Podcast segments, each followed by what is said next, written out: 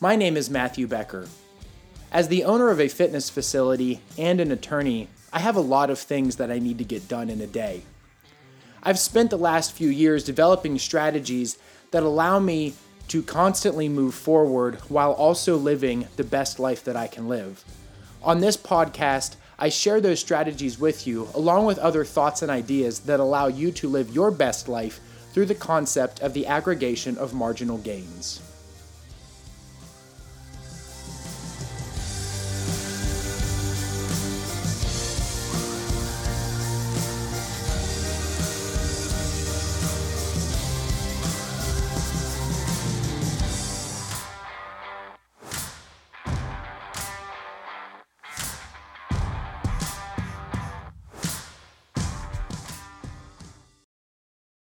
Hello everybody and welcome back to another episode of The Stronger Revolution. I'm Matthew Becker, once again here by myself, getting a little bit tired of just hearing myself talk all the time. So I think in the next couple of episodes, I'm going to have to make an extra special effort to get my co-host back on the podcast, Adam Cronbush. But in the meantime, it's still me. Adam's out today doing some things in his life, so we are going to move on today from the topic that we've been covering for the last 4 episodes, which, in case you missed those 4 episodes, was talking about forming good habits and getting rid of bad habits.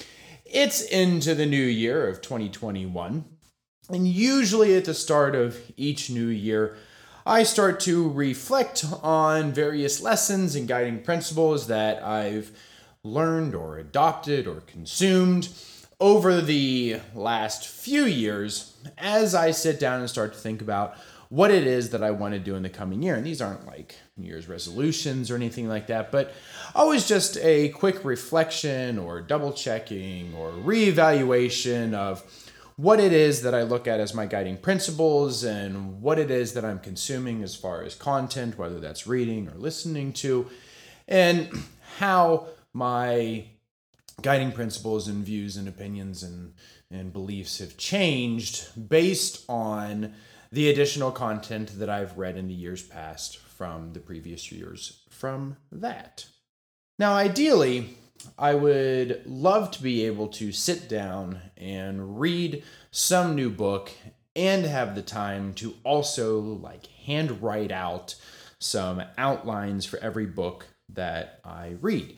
However, I don't get an opportunity to do that because it's often that, one, I'm crunching in reading time right before I go to bed, or I think, as I've mentioned in the past, I do a lot of listening to my books because I can listen to books in times that would usually sort of be dead time or downtime, like driving in the car or walking the dog or making dinner, times that I can't really be doing anything else.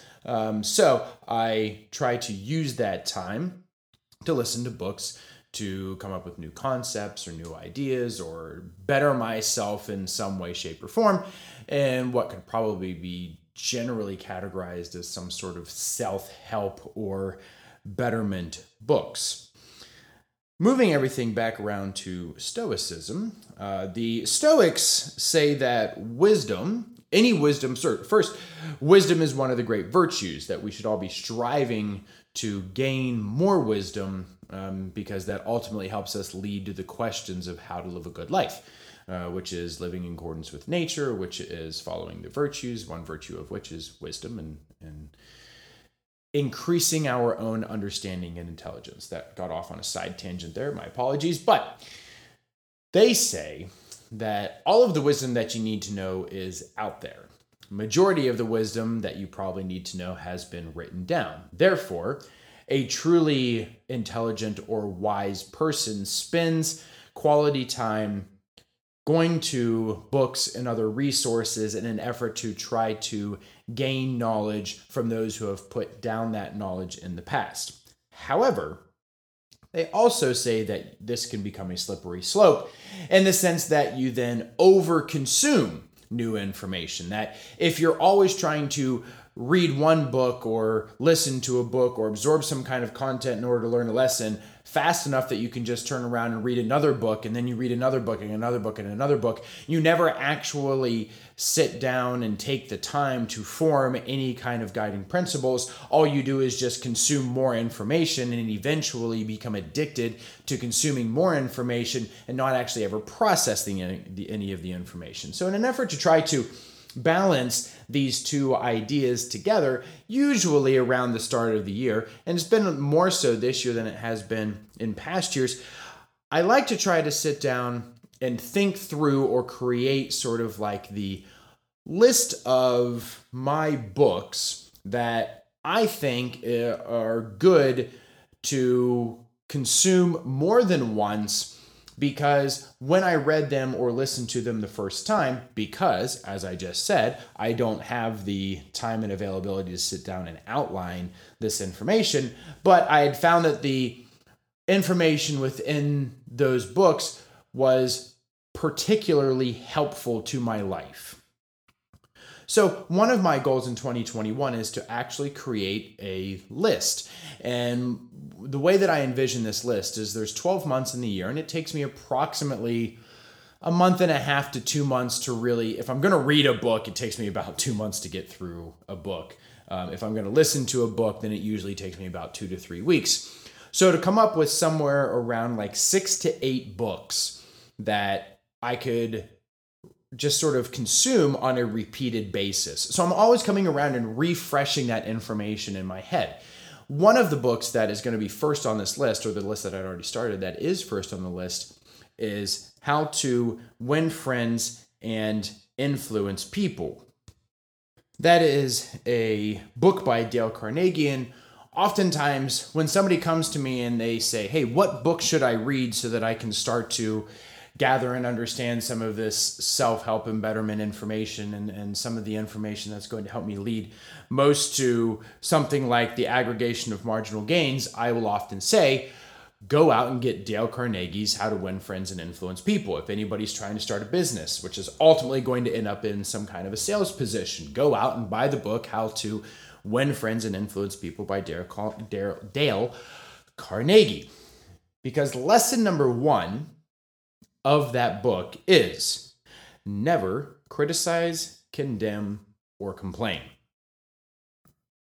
I try very hard because of this book to never criticize, and it is very difficult at times not to criticize people, but I understand that my criticism oftentimes can hurt people, very rarely ever changes anybody, and I know how it feels to have criticism being brought back toward me. It is a nature, I think, of owning a small business, being accessible to the people who pay me money, but everybody ends up dealing with some kind of criticism in their life. But criticism is something that I deal with, not always very well, on a daily basis. And I would imagine that a lot of people that I talk to also have to deal with criticism.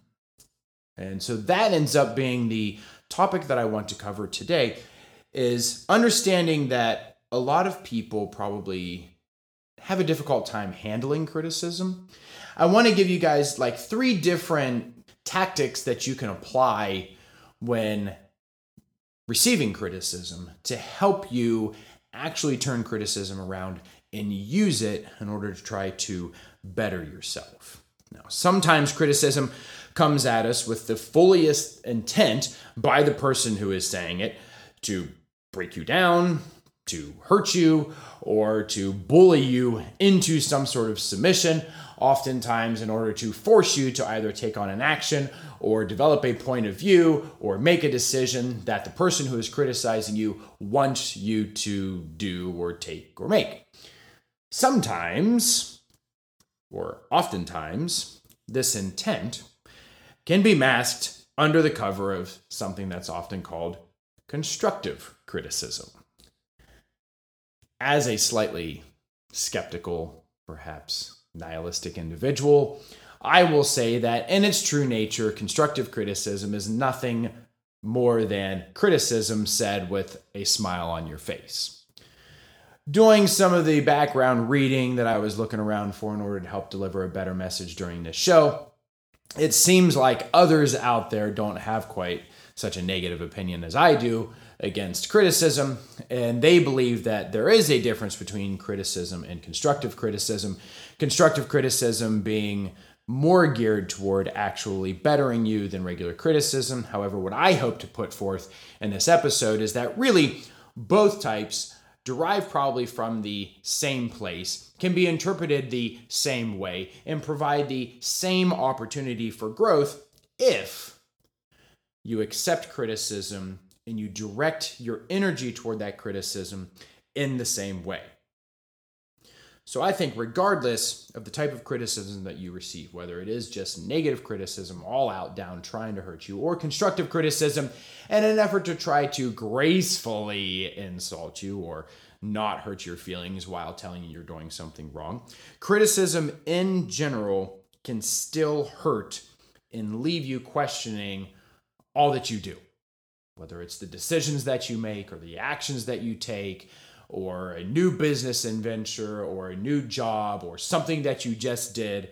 Criticism, regardless of the type, can further or can inevitably end up hurting. It can cause you to second guess everything you do. It can come back around to haunt you in the future. And it can cause a lot of fear and anxiety. So how do we deal with it?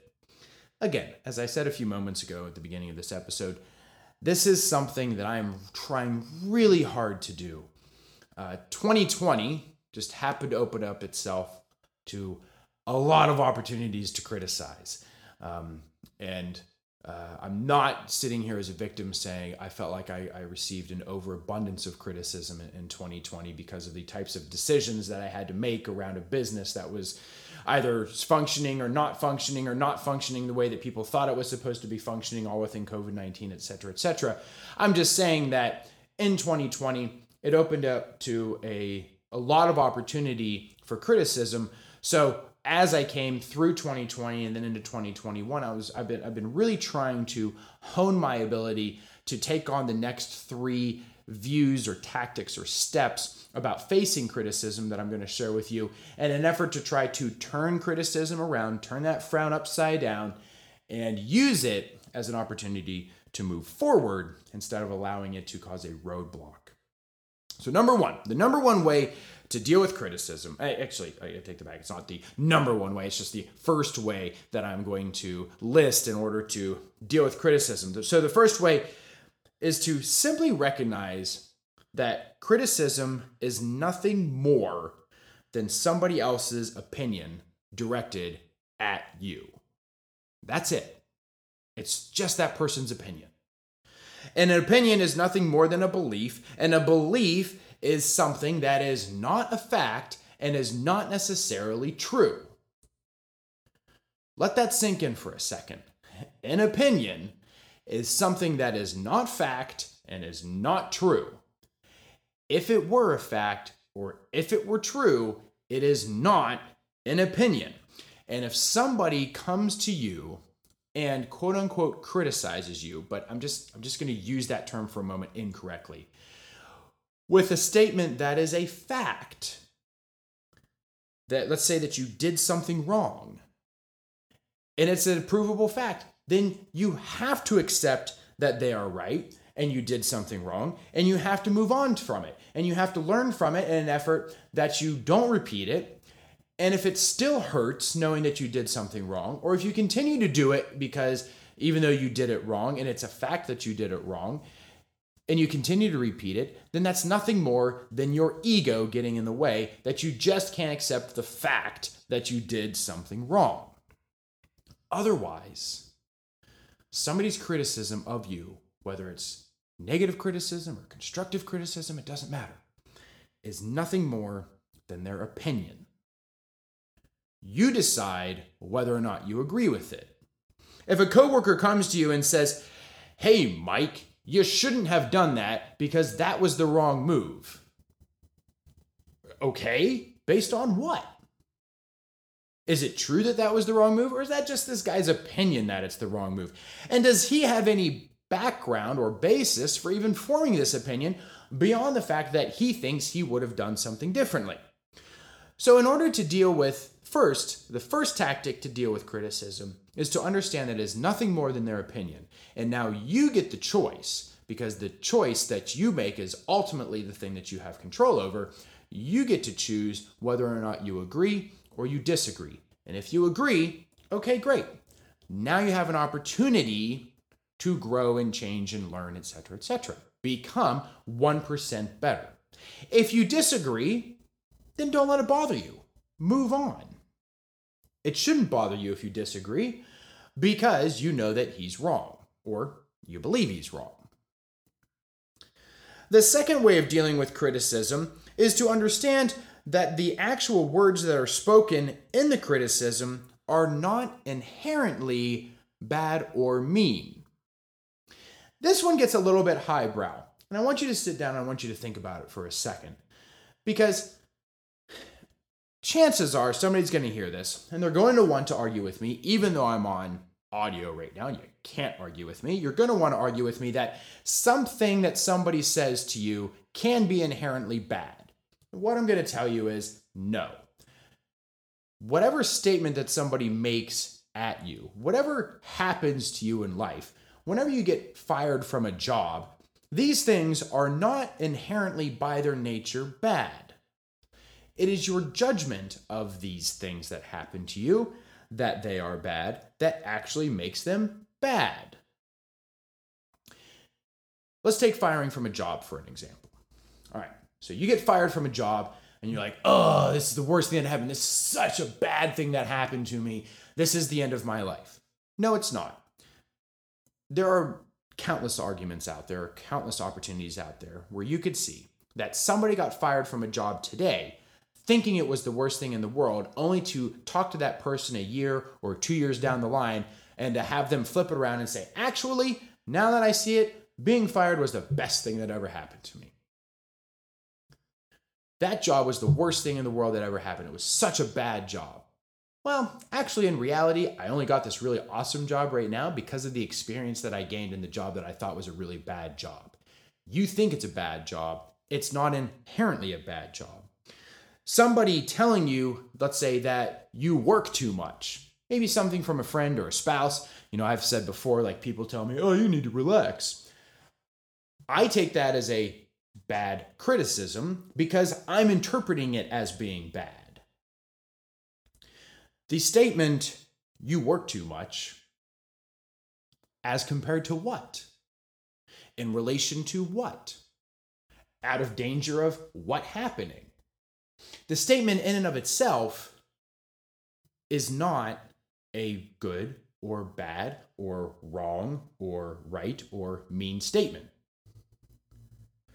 So keep in mind that when somebody criticizes you, if you get all upset about it, and you're like, oh, that person's so mean. I can't believe they said that to me. That's your judgment of what it is that they said to you, right? It's a neutral statement. So knowing that it is your judgment, you can then start to say, well, yeah, I hear what you're saying, but I'm not going to judge that as a bad statement. I'm simply going to judge that as an opportunity to now recognize the assumptions that I make and try to look at your criticism from a neutral, unbiased standpoint and use it as an opportunity to reflect, to determine whether there's even any truth to your criticism or whether it's completely off basis and I'm just going to ignore it. Number three, if the criticism does sting, it isn't because the words themselves stung. Go back to number two. My argument is, if criticism stings, it's because the criticism brought to light something within you that you already believed to be true about yourself and you don't like. If somebody criticizes a decision that you make and it upsets you and you honestly reflect on it, I'm willing to bet it's because you were on the fence about making the decision to begin with. Let's take the example of like this. I was sitting down. I was like, what is a good example of this? What's a good example of this? And I tried to come up with like the most applicable example that I don't know, just like wouldn't be insulting or you know, is like the most neutral, but it's probably going to hit home like with a lot of people or potentially a lot of people. And that would be a spouse coming up to you and saying, you really shouldn't have dessert again. You're getting too fat. Mm. Now, some of you hopefully listening to this will be like, I would never say that to my spouse. I would never say that to my loved one. But I can tell you that it happens.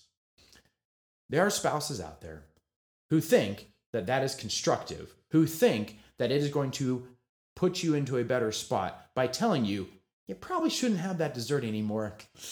You're getting a little pudgy, right?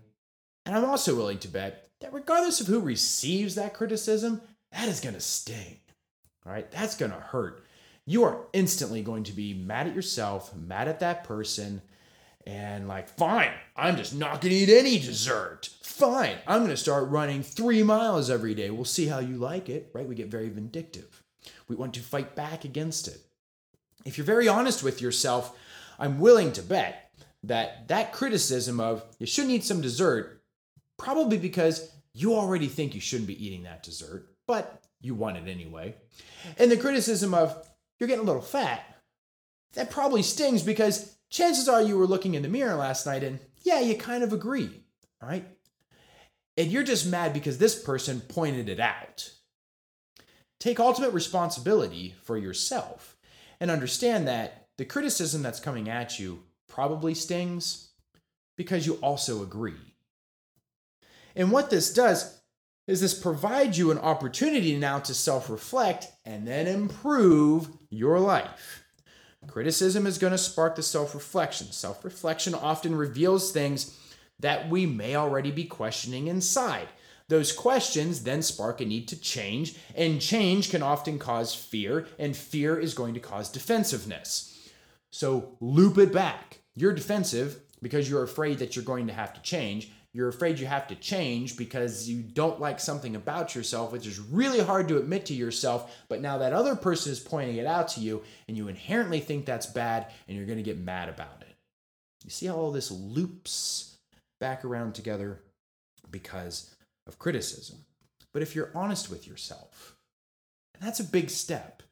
If you're honest with yourself, you're going to see that, yeah, all right, maybe there's a little bit of truth in that.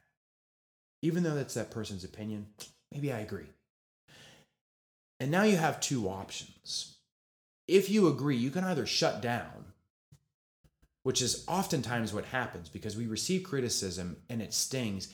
And we put up a wall and we shut down. And that criticism becomes a roadblock. Or, like any other adversity, you can look at criticism from a neutral standpoint of a statement that's coming at you to reveal something about yourself that provides you an opportunity to grow. Or provides validation that you're already doing what it is that you need to be doing if you don't agree with the criticism.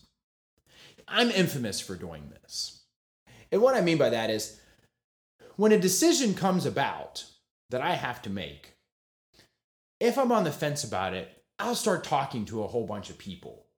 I'll be like, nah, give me your opinion. Nah, give me your opinion. All right, nah, I want your opinion about what the proper decision is to be made. And I'll hem and haw, even though I'm the person who did an earlier episode on how to make decisions, I still hem and haw a lot of times about big decisions. And then I'll make the decision and somebody will come back and criticize the decision that I made, whether it's my wife, whether it's a friend, whether it's a member, whether it's somebody I don't even know. And they make a criticism or they bring me a criticism about that decision. I get real mad about it. I'm like, God, don't criticize me again because of the decision that I made. And the problem is not that they criticize me for making the decision. That's some way, shape, or form inherently bad. It's because I was already questioning the decision that I made. Somebody just pointed that out to me, and that stings. So look at these three different ways of addressing and dealing with criticism. First, we're going to recognize that criticism is not fact. Criticism is not true. It's a belief that has led to an opinion from somebody else. Their opinion carries no more weight, unless you want to recognize it as because of some sort of authority. Two, the words that are being spoken in the criticism are not inherently bad. Don't judge them as being bad. They're not inherently bad. They're simply words that are providing you an opportunity to agree or disagree.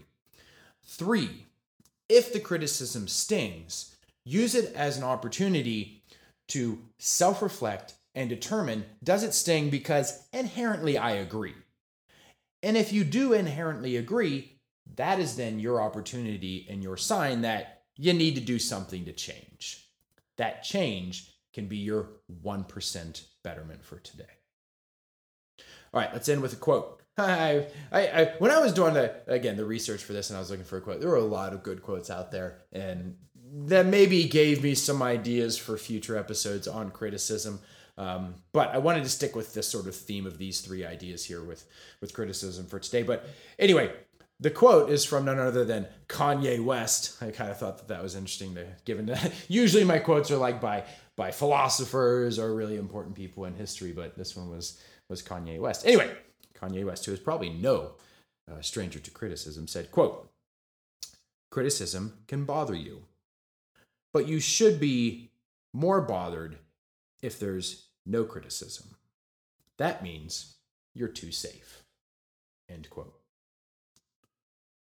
Guys, if you got any questions on this topic or any of the other topics that we cover here on the show, feel free to reach out to me, or if you want to lay down a little bit of constructive criticism about the way that we handle the show, or tell me that you'd really prefer it if I brought Adam back on the show, I agree.